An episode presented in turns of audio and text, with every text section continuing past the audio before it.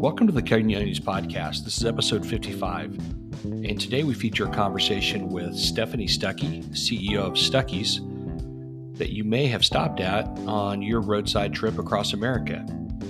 This was an awesome conversation and was really a masterclass in what it means to be an entrepreneur, the lessons she has learned along the way, how she ended up as C E O of Stuckey's, and the advice she would give any would-be entrepreneur. We also had a great time chatting about the Great American Road Trip and swapped stories and resources and books about road tripping. This is something that she is super passionate about, and we enjoy talking with her about it. So thank you for joining us for this conversation. We think you're going to be as inspired as Miles and I were. So without further delay, here is the conversation with Stuckey C E O, Stephanie Stuckey. Enjoy, and we'll see you on the other side.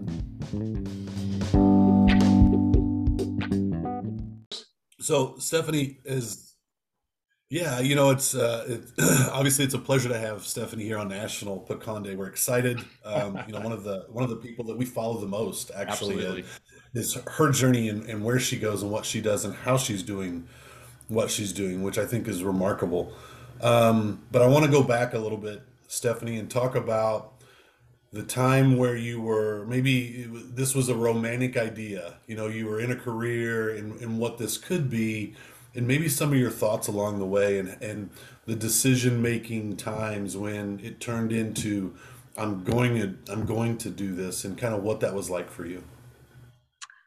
Yeah. So I had a bit of a romantic idea of what would be involved with running Stuckey's, but I also wasn't completely naive.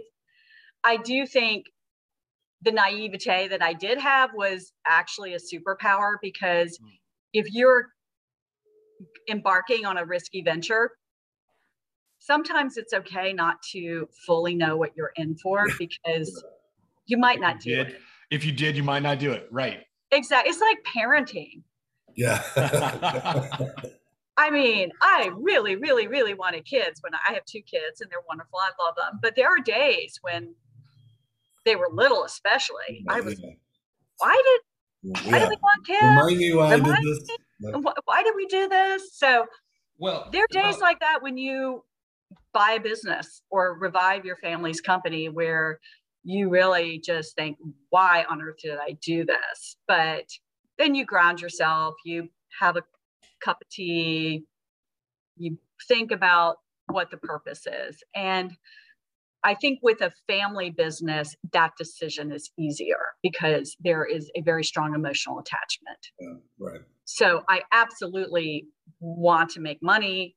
That's a key part of bringing the company back, but it's much bigger than that. And I think for the company to grow, it needs to be bigger than that. It needs to be about community building and connecting with people that share the passion that we share. And that passion is not, I want to build a bunch of Stuckey's and sell pecan log rolls. The passion is the road trip. So, so I want to talk you about You have that. to stand for something bigger than just selling a product. Yeah. In my opinion, or you can, you can do that. You're just going to make some money and you'll probably hit against a, a wall at some point, because people are just going to connect with your brand as long as it's a fad or the price is right, or it's convenient for them to acquire it. But if you want people that for generations are going to go out of their way to buy your product and connect with it and refer it to others and get that word of mouth marketing, you got to dig a lot deeper. Mm.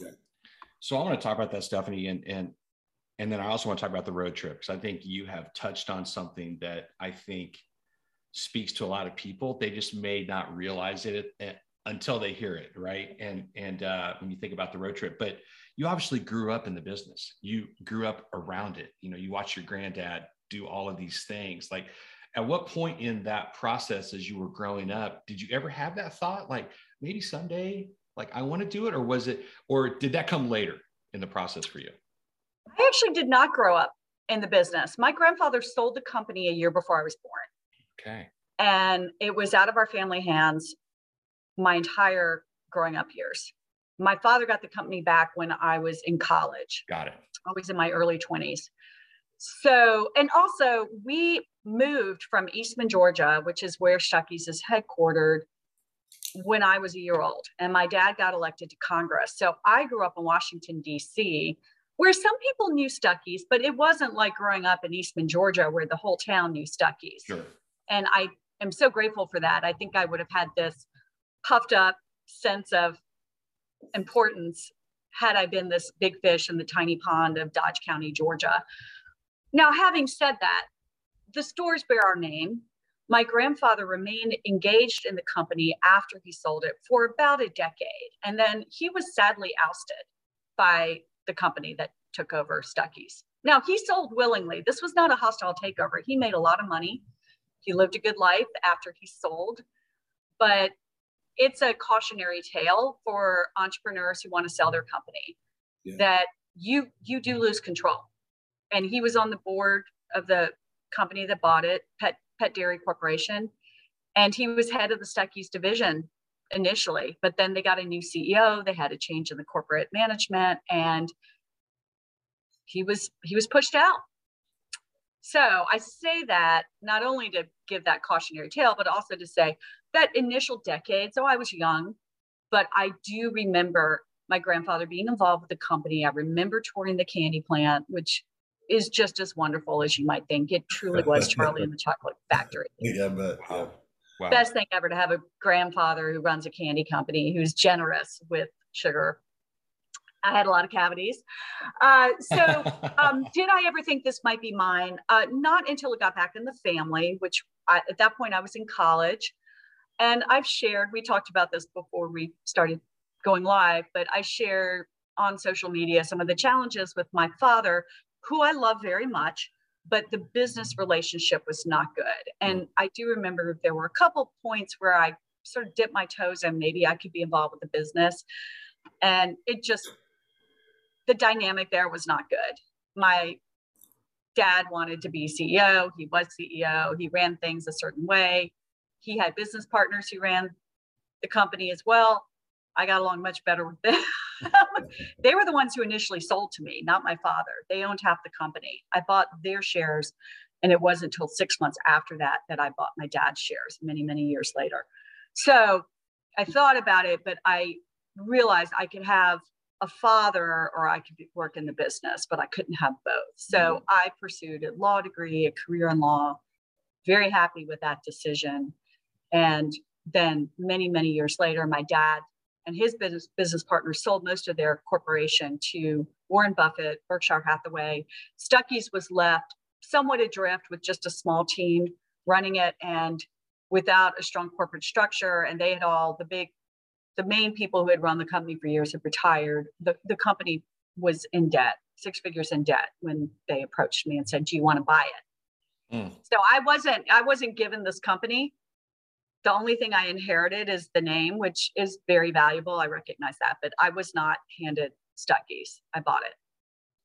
Well, congratulations. So, so as you're as you're sitting there today, and and you've done all this in a very short amount of time, what's your what's your vision for Stuckey's twenty twenty-seven or twenty thirty-two? Like, where where do you see this going? Yes. Yeah, so it's been two years, and I have a business partner, so I could not do it by myself. And we share a vision of building the brand in a way that makes sense profitably as well as brand-wise. And the way we are generating profit with this company is sadly not the stores. That was the hardest thing for me because I'm emotionally very attached to the Stuckey's locations.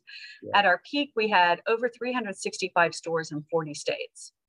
But the stores are now all out of family hands. There are no corporate-owned stores. There are only sixty-eight locations still remaining. Only twenty of those are the classic. I actually have a little model of what they look like. So wow. The classic standalone, yeah, blue sloped roofs that a lot of people may remember back in the day. There's only twenty of those still standing and operating as a Stuckey's. The remainder of the stores are store within a store, and they're licensed. So they pay us a modest monthly licensing fee, and we make our profit from those stores primarily from selling them product. Got it. So I had to completely redo the way Stuckey's was operating to make us profitable. When I had that aha light bulb moment that It's the pecan, stupid. And today's National Pecan Day. I know it'll be airing later, but that's right. It is April fourteenth, and it is National Pecan Day. So it's the pecan, stupid.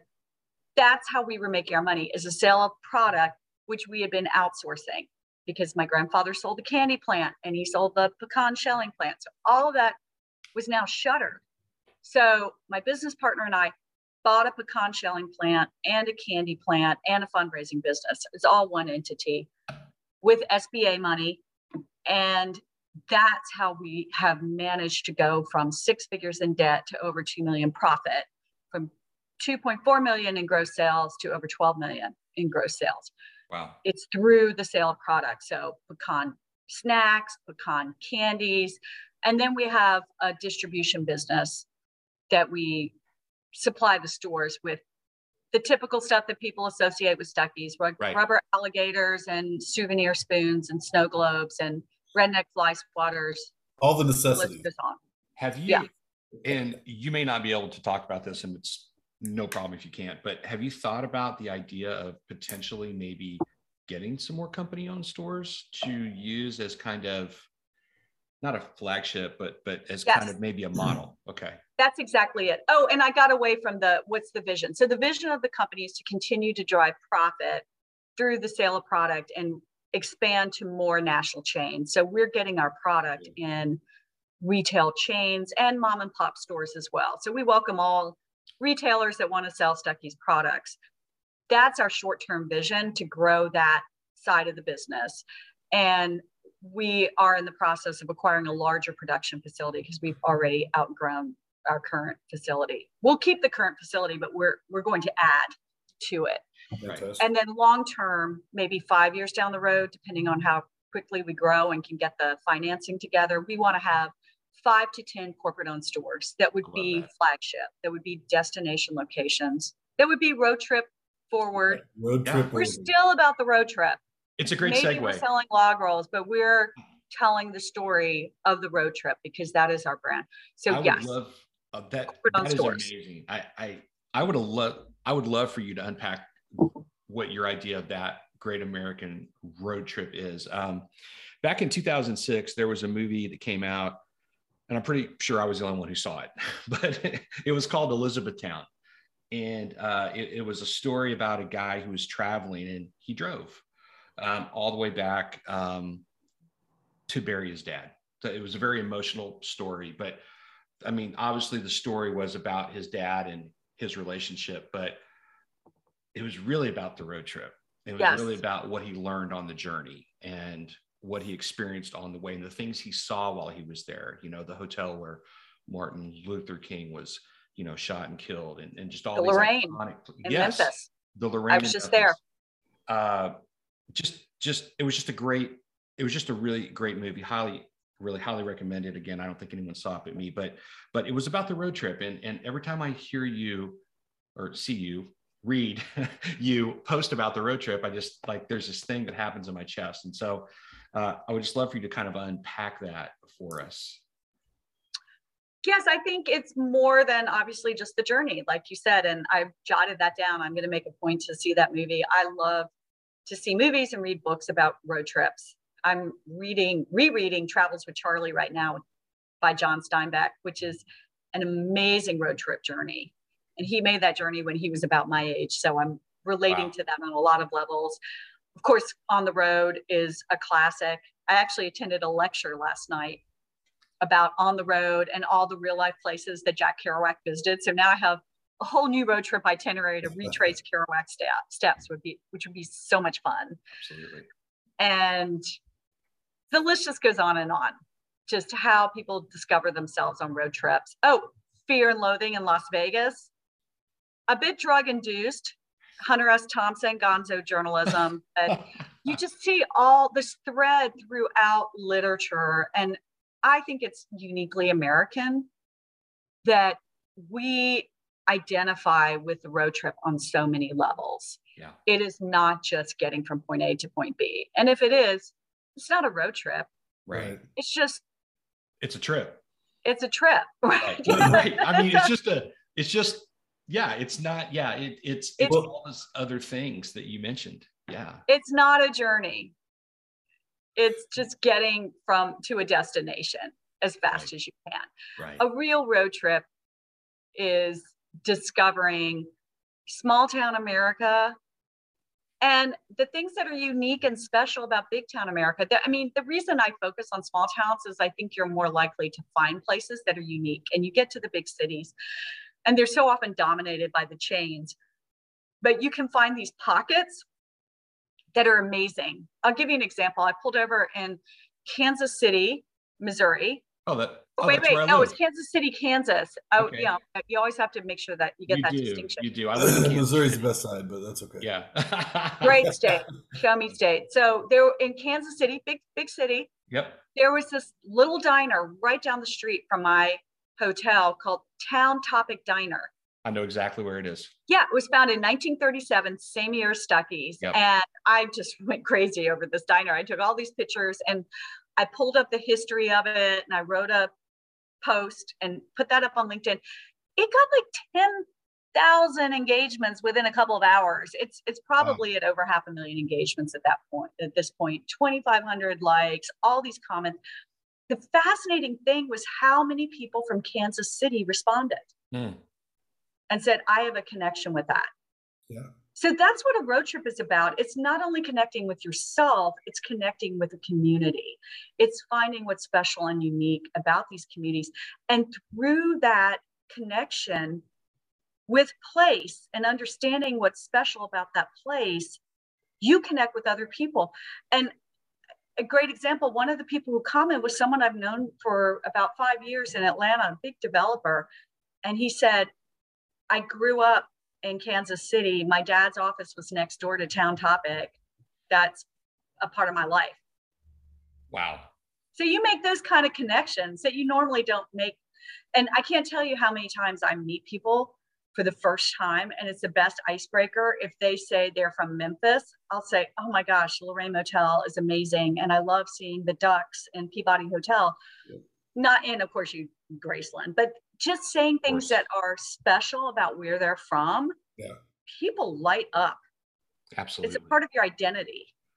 You know, well, and road trips are such a reset, you know, for as you, as you're driving for a day or two days or however long your journey is. And you, you, you mentioned that you get those opportunities to, to stop in Arizona and go, you know, you, you have no idea it's there and you're driving by and like, let's stop, or some little cafe in Iowa that you're looking at. And I can I can remember those memories from a decade later, you know, and it's like, yeah. it's, it's you're not the hustle bustle of catching a flight and getting to where you want to be and renting a car and, and all those things. And that journey across America, that when you get the chance to be on Route sixty-six, is really where memories are yeah. made. Mm. It's your own schedule. It's your own time. Right. You're not dictated by a flight, and you don't have to stand in that awful, you know, T S A line, the worst.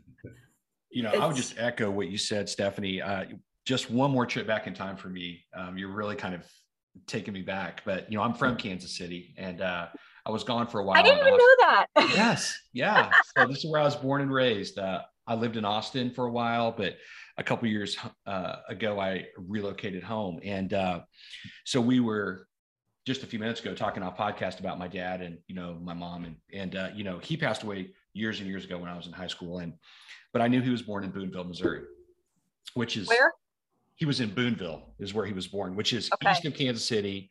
Uh, what is that, Miles? On the way to Columbia, right? It's just not, outside of Columbia. Yeah, yeah. It's just outside of Columbia. So, which, you know, actually Miles is from here as well. So he's actually from Missouri as well. Um, Lake of the Ozarks. Yeah, from Lake of the Ozarks. So, so wow. I thought, you know what?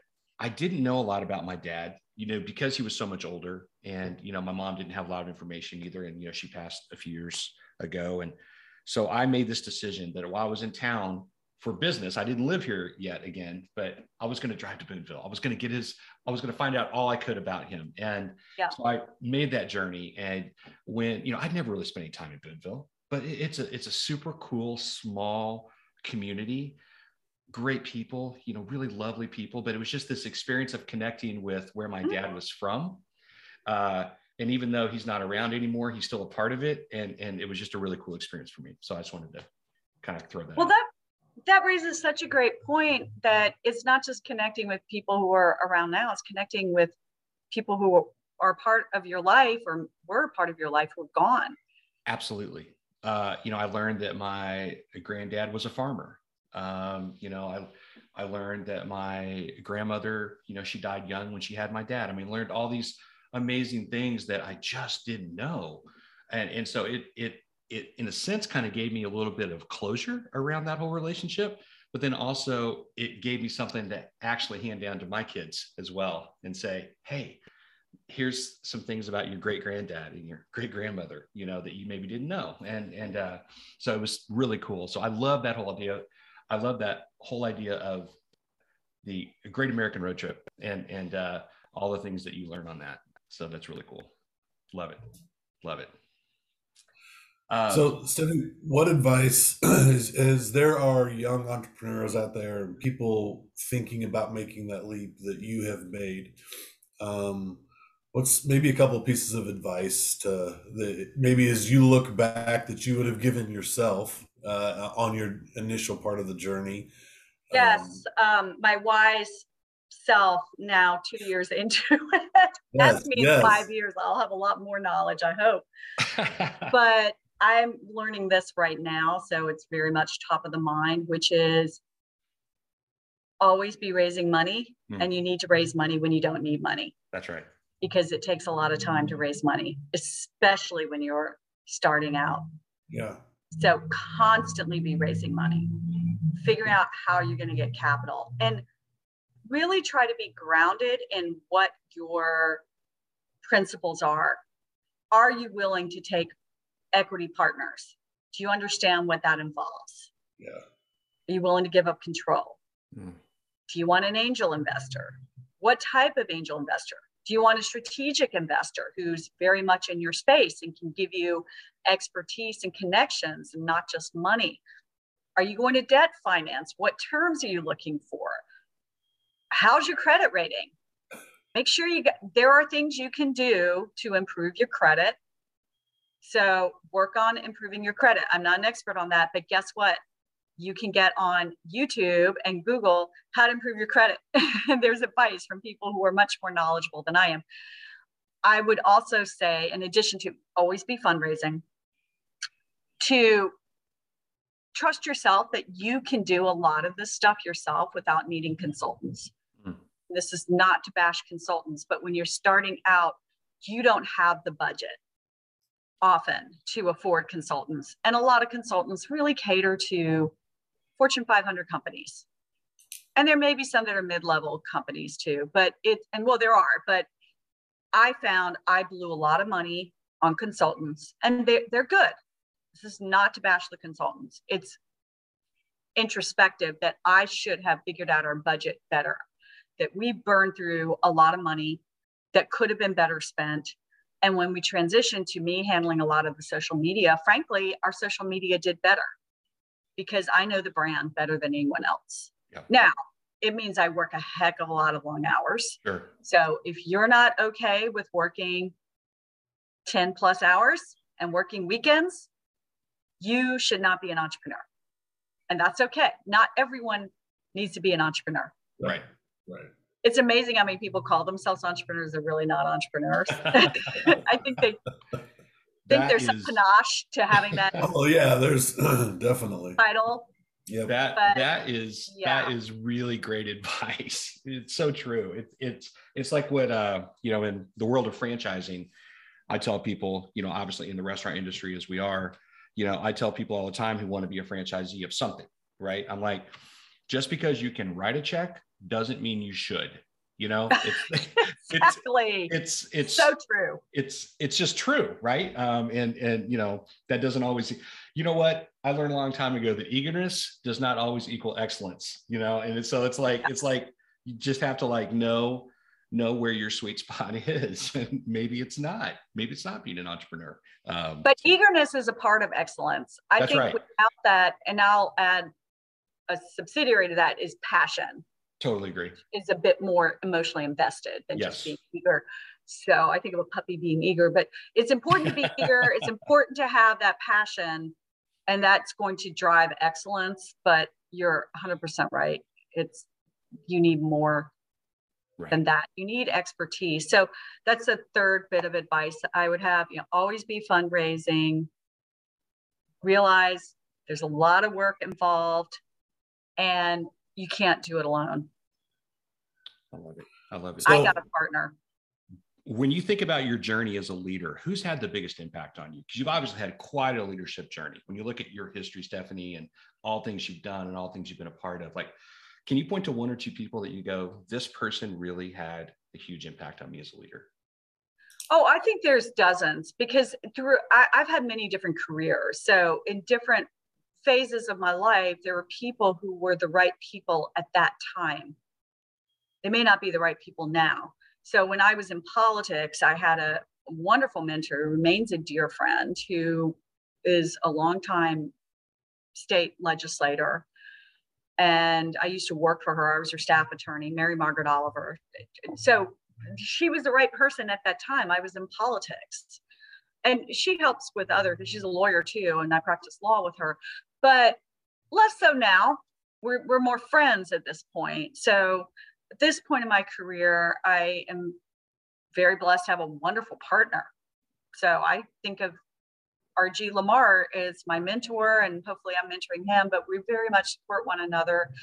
And then uh, there are a couple of business people who have really been incredibly generous with their time. I'll name Michael Coles, who founded the Great American Cookie Company and went on to be C E O of Caribou Coffee, and now advises companies. And he's been helping me on an informal basis. And we've been talking about maybe we want to figure out a way to make that a little more uh, structured, but amazing that there are people who give of their time and give of their expertise.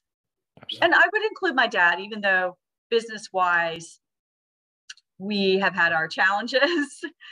He really does know business, and I do listen to him and I pay attention to what he says. And his biggest piece of advice is always watch your cash flow.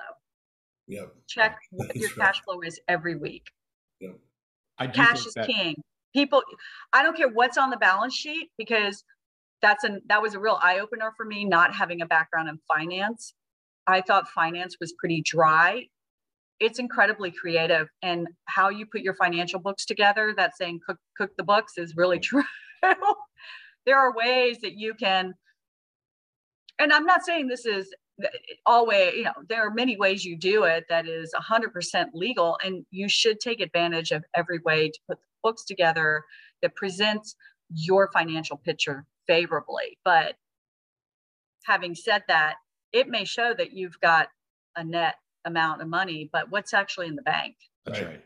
What's going in, what's it going out? What's your monthly burn rate? And how much do you have to sell, mm. taking into account all of your cost? How much, do, what are your gross sales that you have to hit every single month? So you're servicing your debt, and you're making payroll, and you're paying the benefits. And you're also reserving for, oh my God, we had a packaging snafu, or the equipment fell apart, which has happened to us. Right. And all of a sudden you have to come up with the money. Or somebody uses your trademark and you've got to hire a lawyer to protect your trademark. That has happened to us quite a few times. You've got right. to have that money in reserve.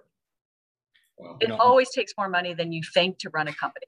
Yes. A, a piece of advice number four. Yeah, a, you know, um, absolutely. Uh, Whatever you think it's going to take to run your company. It's going to take more. It's going to take more. you know, it may even be double. You know, I want to go back to something that you said just a minute ago, Stephanie, because I think it's really wise when you were talking about your dad. Um, and he is a mentor, and he is a person that you listen to. Sometimes we need people around us that we don't always agree with, or yes. or that we don't necessarily that we don't agree with, right? So, so, so, you know, but it's important to hear those voices, right? It's important to hear the other side of the argument, and and use that as we move forward. It's really important. Well, I'd say there's, that is true, but there's a difference between people who are going to give you different opinions and people who are toxic. That I totally agree with. Nobody yeah. needs any toxic person around them. And I think that toxicity is a huge issue in this industry. Look, I used to run a company where there was a person there who, uh, you know, operationally, they were sound. I mean, they were, they, I mean, they, they could, yeah. they, they could deliver the results, right? Whatever those results were, whatever the metrics were that we wanted to hit, they could hit those. But I believe that how you get there is as important as getting there. And yes. the toxic environment that this person created was just absolutely damaging. And, and, and, and, you know, we had to part ways. So, so I just couldn't agree with you more on that. So the important thing about results is they're sustainable. I'm sorry, what would you say? I said the, the important thing about results are there's, is that they're sustainable. And, and in a toxic environment, you can get there, you can peak, but you know, it's, they say it's easy to get there, it's hard to stay there. And so I think that's why today we, we talk so much about culture and leadership and people, and that's yeah. in the people business, but we may sell wings or log rolls or, or, you know, whatever, yeah. but we're in the people business. And so that's why, you know, that's why Bobby and I originally, you know, came together on this and wanted to, to further it, is because we wanted to get that message of culture and leadership out there. And a positive mindset. We've had a mindset coach on, you know, talking about positivity, and and that's that's what you're going for, is those sustained results and and your legacy. And you you do that, I th- we think, wonderfully, which is why we just couldn't wait to talk to you.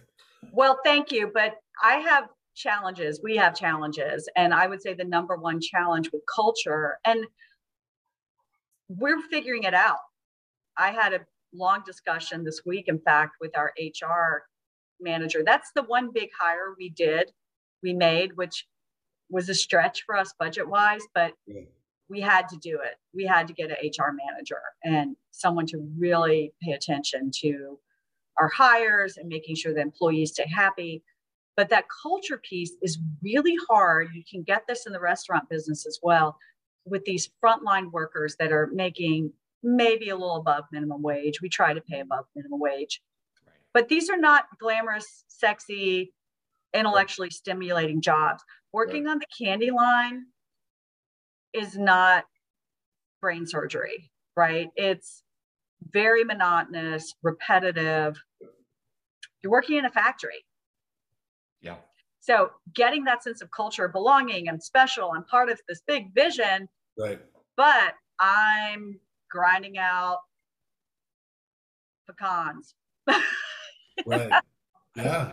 But I think I, and I, up. I worked those jobs. When we bought the plant, I would get on the line and put my hairnet on and have my rubber gloves and line up the pecans as they went under the rubbing machine. And after about five minutes, I'm like, woo, long day. Yeah. What's next? This is hard. I love that you're figuring it out though, Stephanie. And I love that you're investing in the culture, you know, by, by having someone who's kind of the gatekeeper for that. Cause you do need that, right? Every organization needs that person to help make sure things stay on the rails. But even more importantly, what you just mentioned is so important, which is how do you, how do you cascade that culture down to the line employees, right? To the people working in the factory. Yeah. You know, that, that, that is critical, because in fact, one of the things that we kind of talk about on the podcast is how do you connect your vision to the culture, to the entire organization, right? Um, because it's a big challenge for all of us, right? And and to, you know, continue to try to find unique and fun ways to do that, to make people feel like they are connected and they're not just working in the factory or on the line or on the register, you know, in what we do. So, well, I'm open to whatever y'all have learned. I can tell you, I am figuring this out now, and we have not made strides that I think are worth reporting. What we, because we're in transition, because we're in the process of trying to pull together a lot of money for us sure. to acquire this new facility, we've been laser focused on that. And we're frankly going to have a lot of uh, shifts in our employee pool, because we, we have to have new folks at the candy plant that we're acquiring as well. So we're not as focused on that component yet, but I have, this is one case where we may hire an outside consultant. I have met with a consultant who specializes in culture and frontline workers in factories. Nice. In the food space. He is nice. Uniquely in our space. He found me, and we had coffee for two hours last week. And I thought, wow, I, we need to, we need to have you help us, but let's wait till we acquire the candy plant. Right. The new facility, expand the candy plant. Yeah. and we're bringing on new people. Let's do it then when it makes more sense, and we'll have the, a more robust pool of workers.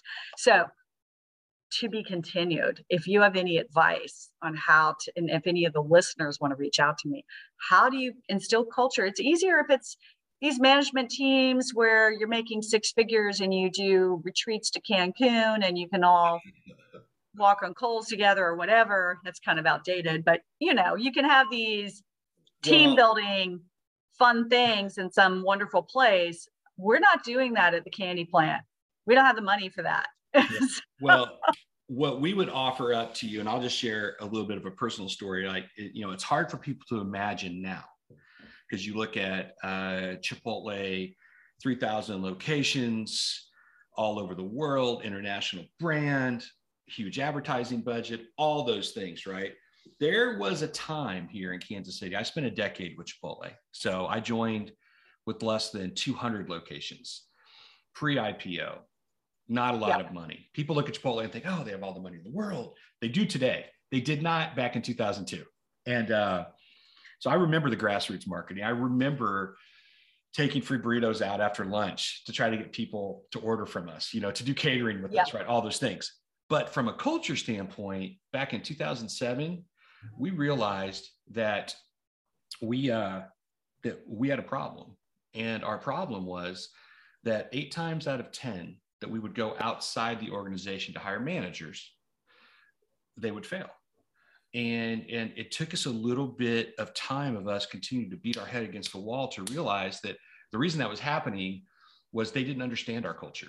They didn't understand yeah. the ethos of our D N A. They didn't really get it, right? They were really talented, right? They had experience. I'm using my air quotes for those of you on the podcast, you can't see that, but uh, it, it just wasn't enough. And then we realized we had all these talented people inside of our restaurants, and I'll make this yeah. really short, but you know, we basically, we came up with a way where we could, one of the ways we could help them connect to what we were doing as an organization, right? Which you think about the vision for Chipotle was to change the way the world thought about and ate fast food. That was their yeah. vision, right? And yeah. you could argue that they did that, right? So, so, you know, how do you do that? So we realized that we had people inside of our restaurants that, that, that, that really did deserve an opportunity, right? We could create opportunities for them that otherwise wouldn't exist.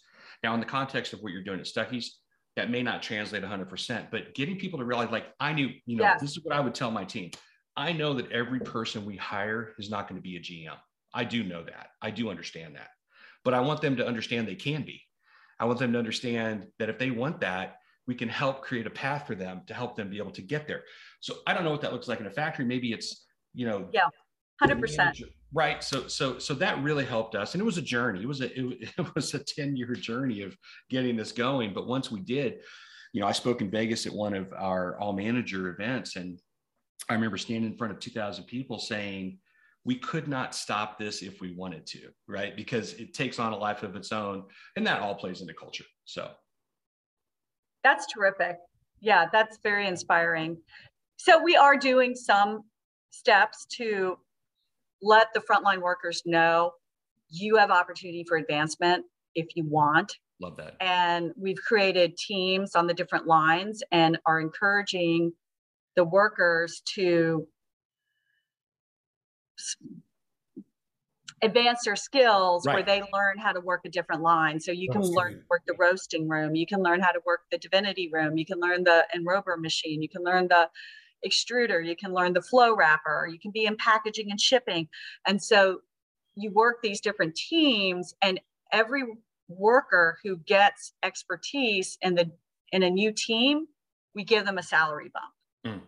So they know they have that opportunity. And if we see someone with a lot of potential, then they can be a supervisor. So we did have one person who started as a line worker who's already been promoted to more of a managerial level, a supervisory role. And so hopefully that's showing the others that you could you could advance too if you want. That's and fantastic. Then we're we're partnering with a local technical school to teach some skills. So forklift operator, I actually want to get that certification because I tried to work a forklift the other day and it was really scary, and I should not be put at a forklift, even if I happen to own it. So you can take that certification. And then if you get this certification, there's another opportunity to have a pay increase. So, so that's person, we're working on that. Uh, boy, would love to train up some people to get machinist skills. That's the skill of the future. And then honestly, transitioning away from having so heavy a frontline workforce and displace those employees with machinery that can produce the machinery we're about to buy. Will go from making five pecan log rolls a minute to one hundred. Wow. Wow. Our gross our gross profit will go from thirty-five percent to over sixty percent. Wow. The purchase of this machine. So it'll pay for itself. I, I don't remember the numbers, but the return on investment is solid with that. And it will displace three to five workers. I don't feel bad about that because one, they're workers that we haven't even hired yet because it would go, it's going to go in our new plant. And sure. two, these aren't the most exciting jobs. Right, right, right. And, and, you know, as you attack this, as we all do every day with culture and how do you connect it, when you do have those experiences and you do have those people who are able to advance and move into the managerial roles, you yeah. know, you should celebrate that internally, right? Tell that story, right? Internally, because yeah. it's, because it all becomes a part of who you are, but it sounds like you're doing some great things. So that's awesome. But it's a journey. It is. It absolutely is. It absolutely. So Stephanie, uh, let me tell you a quick story, and I've told it on here before, so our listeners will have to forgive me. I was I was working at Walmart in Columbia, Missouri, and um, I was still in school, and I was in the, the manager training program, and I was setting an uh, an aisle of candy. It was Valentine's aisle, and if you've ever set aisles of candy in Walmart, you know, it's talk about frontline job and talk about, you know, it was one of those days. And I've stocked candy shelves, just not at Walmart. Hopefully someday we'll be in Walmart and I can help. Yeah, I'll, I'll come by display. And stock the shelf for you. I'll, you know, I'll set your I, module. I, I've done that in many a store. I have stocked candy. Yeah, and so it was one, you know, I'm a couple of hours into this project and feeling like, you know, I'm my talents are being wasted here, setting candy, blah, blah, blah, you know. I'm better yeah, than this. Feeling, yeah, feeling sorry for myself. And and I hear my G M, he, his, his shoes were very unmistakable. And I hear him walking, and he walked past my aisle. He stopped. He came back. He grabbed a box. He stocked a box with me, talked to me, how's your day going? You know, what's going on? He's just checking in on you. And he was gone. But even to this day, thirty, you know, twenty-five years later, like that moment in time impacted me so much that I'm, I'm telling the story for the second time on our, on our podcast, at least. But I love it. Culture is set by the leader, right? Mm-hmm. And so it was important to him to just check in. So I think about your frontline workers and, and your factory workers, and, and then I envision you, right? So I envision you in there and just checking on them. Hey, how's it going? I'm going to stand side by side with you for a little mm-hmm. bit.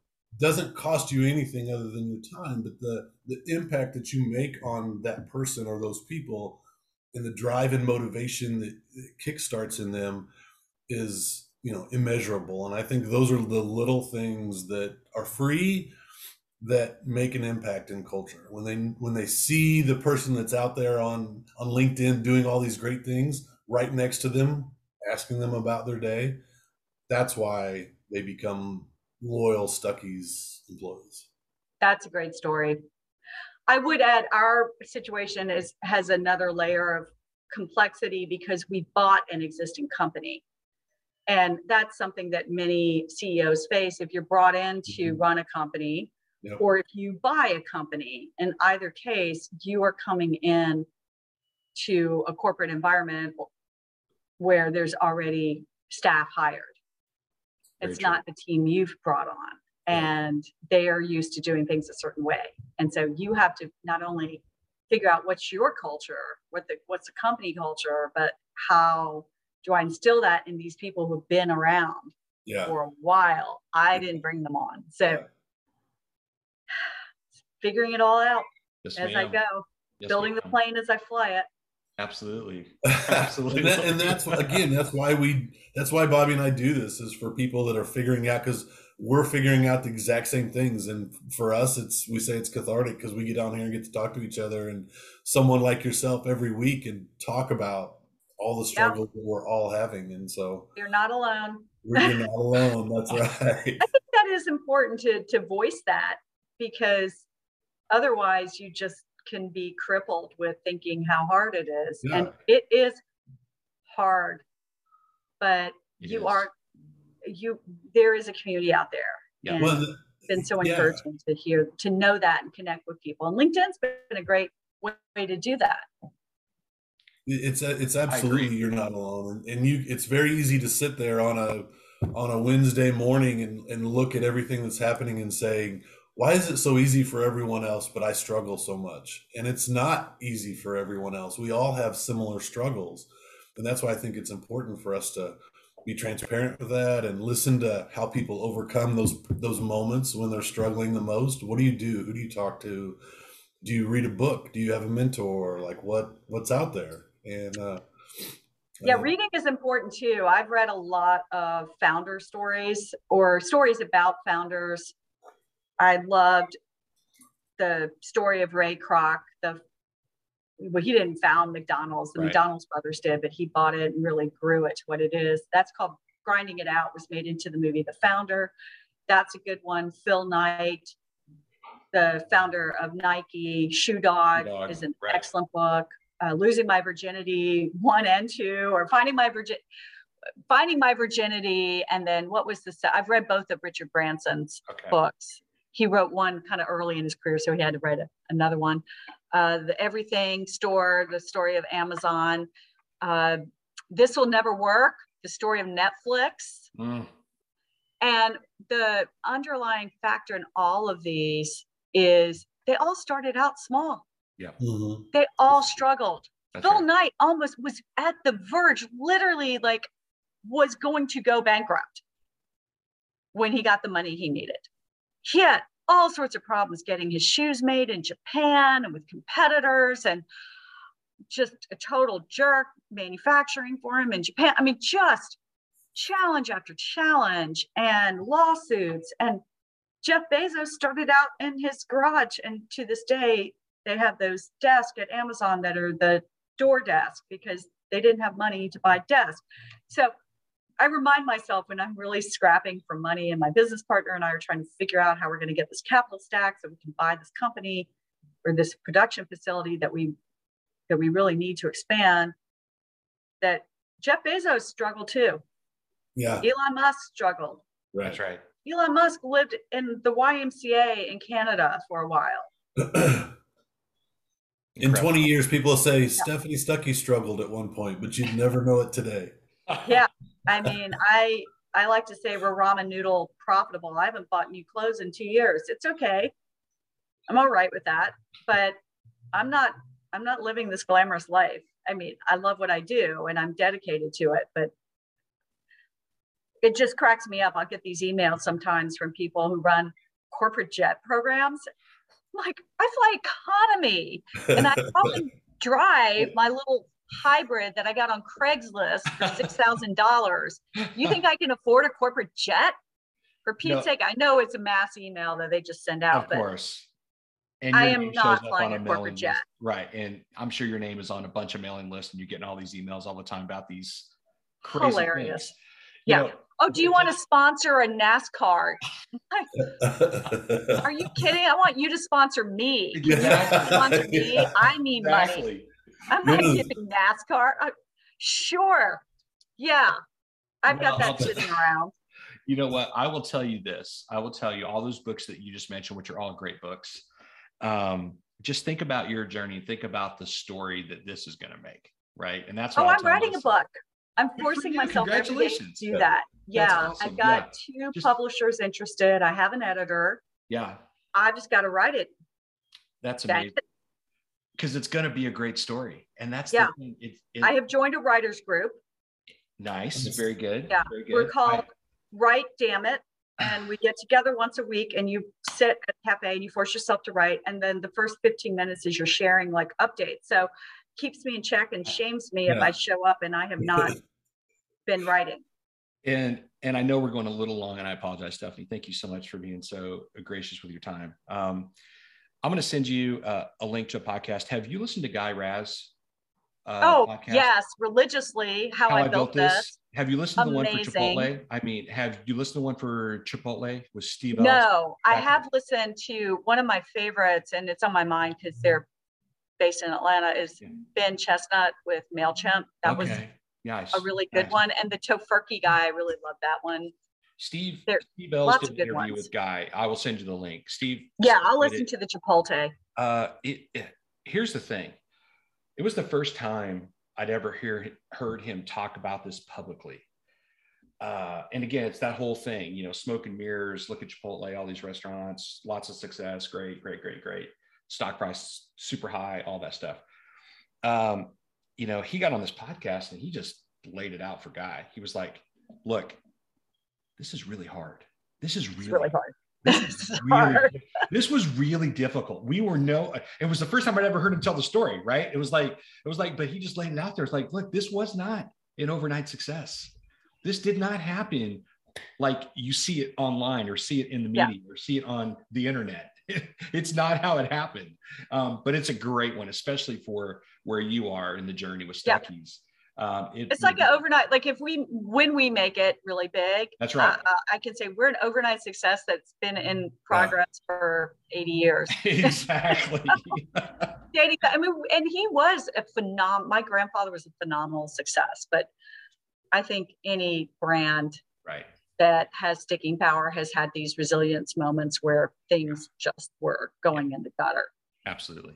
Even Absolutely. Coca-Cola. Oh, that's another, I mean, there's a lot of books on Coke and I've read a couple, but you think about when they came out with the new Coke. New Coke? New Coke. Yeah, everybody knows New Coke. What? So For good. being a teenager and looking at that new Coke and say, that is the dumbest idea.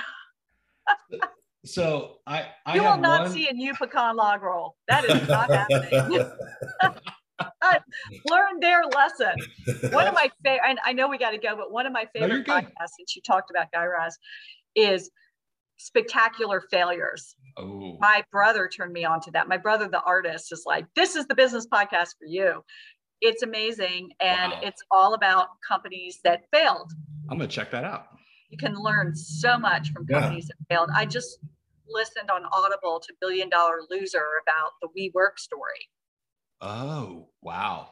And that's a great idea, but had a founder that got out of hand. Right, right.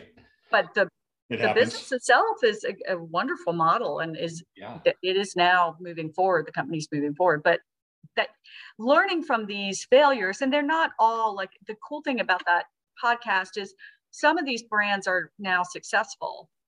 It's talking about the moments of failure That's right. and what they learned from them. And so I try to listen to those. So hopefully I don't make those mistakes. So powerful. So powerful. Um, well, my last question, this is one we ask of almost every guest, but I'm a little afraid to ask you because you travel so around much. and you see all these iconic restaurants. We normally ask for your hometown restaurant. What's your favorite go-to order? So I'll leave you open to answer that, but like, what's your go-to order at your, I don't want to say your all-time favorite restaurant, but just your hometown restaurant. Like what's your, like what's your order? Well, I'm trying to figure out what my hometown is. I'm originally from Eastman, but we left Eastman when I was a year old. Then we grew okay. up in Washington, D C, okay, and then I moved to Athens, Georgia, and well, your I've choice. been in your Atlanta choice. Your choice. for some time. You know, it's uh, I love uh, classic Southern because that's where I'm from. Sure. Uh, so. Probably would say Mary Mac's, which is just an Atlanta institution, just your okay. classic meat and three, been around nice. forever.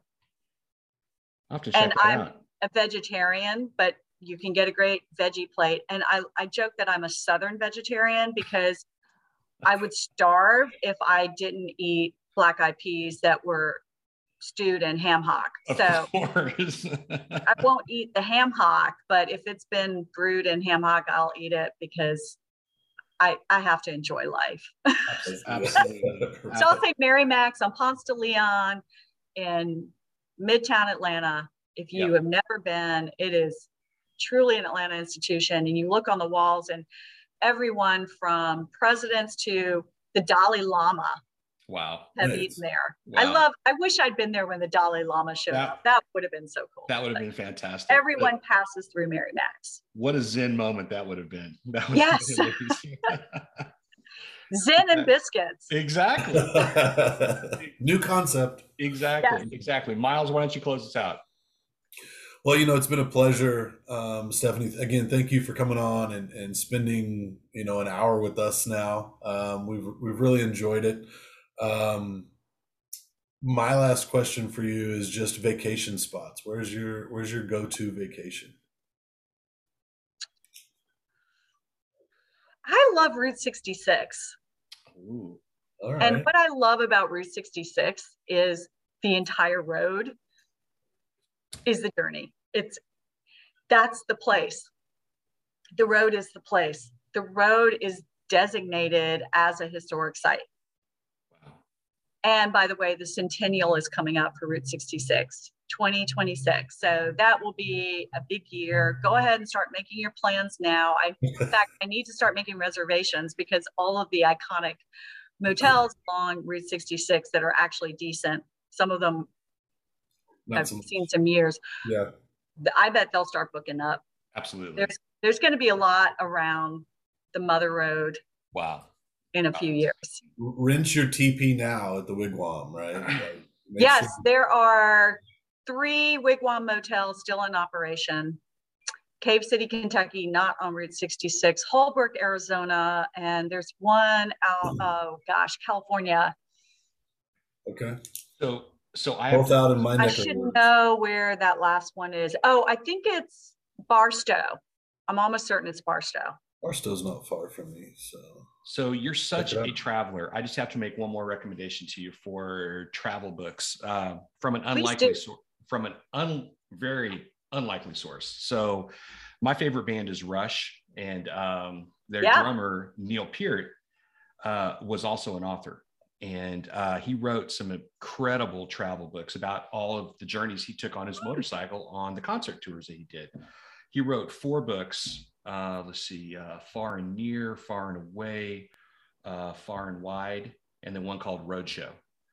And oh, I got to check that out. And you know, fast, it's interesting. You think about groups of people that that love to road trip. I mean, yes. You've got people like truckers. Yes. You've got family vacationers. But too often people don't think of bands, music, musicians, yes. or baseball players that yes. are the minor league, yes. not the ones that can afford a jet. Absolutely. Those people are all on the road, and there's such great road music and road oh. trip songs because of that. And so, okay, did you see the Rush documentary? Yes, I loved yeah. it. I, yeah. I was I have actually, not seen it. It's on my play. It's on my watch list. You have so to gotta, watch it. It is absolutely it. Un, it yeah. is un, unbelievable. So Beyond the Lighted Stage is the one you should watch first. That was the one that came out in two thousand ten. So, so it's called Beyond the Lighted Stage.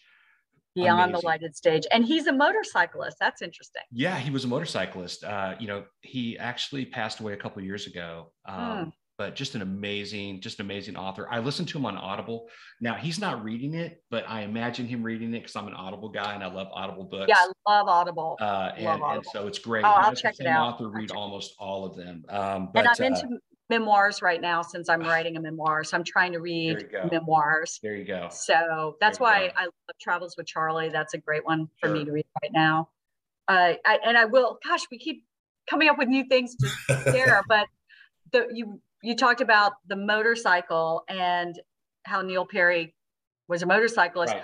Motorcyclists are great road trippers, and they appreciate a motel because they want to pull up right by their room or a motor court so they can keep an eye on their he talks about this Harley Davidson or whatever. Thing. Yeah, he talks about that very thing. Um, it's yeah. You're going to love those books. You're going to absolutely love them. Yeah. So, so motorcyclists know all the great towns. Yep. It's much interesting for them to drive through the, the state routes and the back roads and yeah. go through these small towns. So they know all the cool places. And so absolutely. Some of the best guidebooks that I've discovered are motorcyclist guidebooks. They know the motels that are halfway decent and not some of them, some of those motel motels you do yeah. not want to be in. Absolutely. But absolutely. The motorcyclists, that's a great resource. Yes, totally. This has been a great conversation, Stephanie. It has. I, I, I you know, I've really enjoyed it. I know Miles has too. We really appreciate you. So, uh, well, congratulations. Thank you. Yeah, I'm delighted. Yeah, on all your success. Well, we got a long way to go. If anyone listening wants to help help us raise six point five million dollars, uh, just contact me. You know what? I was just going to ask you if you want people to reach out to connect with you, how should they do it? Well, they can definitely find you on LinkedIn. So, yes. Yes. LinkedIn's probably the best uh, because this is a business oriented podcast. Sure. I would just say no upfront. I cannot connect with you, and it's nothing personal. LinkedIn taps you out, maxes you out, and you once you get to a certain level of connections, they will not allow you to make any more connections. So Got my it. apologies, but you can follow me, and if you message me, I do my absolute best to return your message, and my email is in my profile section. Yes. And if you email me, I will get that. Perfect. Best way to reach me. But awesome. I'm also on TikTok and Facebook and all, all Twitter, Instagram, working on YouTube. YouTube's sad right now. I think I've got two followers, but I do have. I know Miles I and I are working on videos. Ours too, and it's pretty sad. So don't go there. Uh, yeah, it's not know, there's only so many hours in the day. That's right. Know? That's right.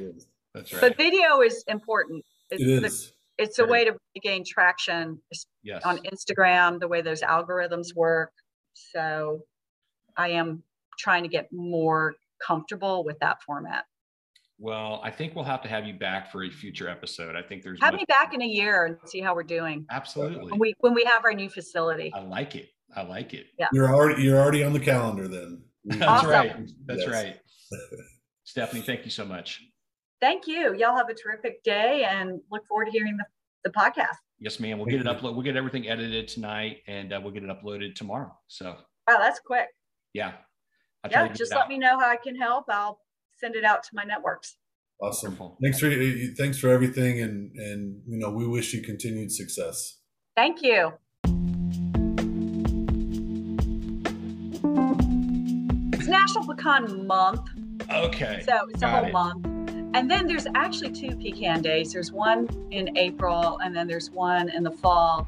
I honestly don't understand why we have one in April because we're not, the nut is in season in the fall. Yeah, yeah. It's harvested usually like September, October, a little bit November, but okay. it's just gotcha. not the season. Gotcha. Well, it's, it's awesome to have you on National Pecan Day. I mean, I'd like to say we yeah. planned it that way, but uh, you know, we're not we're not that forward thinking.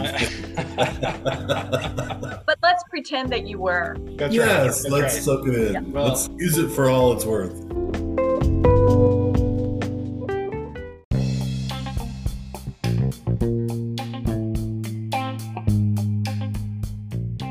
Thank you so much for joining us today on the Cutting the Onions podcast and this incredibly inspiring conversation with Stuckey C E O Stephanie Stuckey. We hope you enjoyed that as much as we did and would encourage you on your great American road trip to stop at a Stuckey's that you see off the highway and go in and uh, enjoy it. Uh, it'll be a great experience for you, I promise. Had my first experience at Stuckey's in Marietta, Georgia just last month and really enjoyed it. As I shared in a couple of different posts on social media, my dad would have loved it. So thank you again for joining us today. And if you find this content inspirational, helpful, please share it on your networks and share it with your friends and uh, continue to spread the word about the Cutting Onions podcast. We would greatly appreciate it. And we look forward to seeing you again next week for another great episode with another amazing entrepreneur. Thanks so much and have a great week.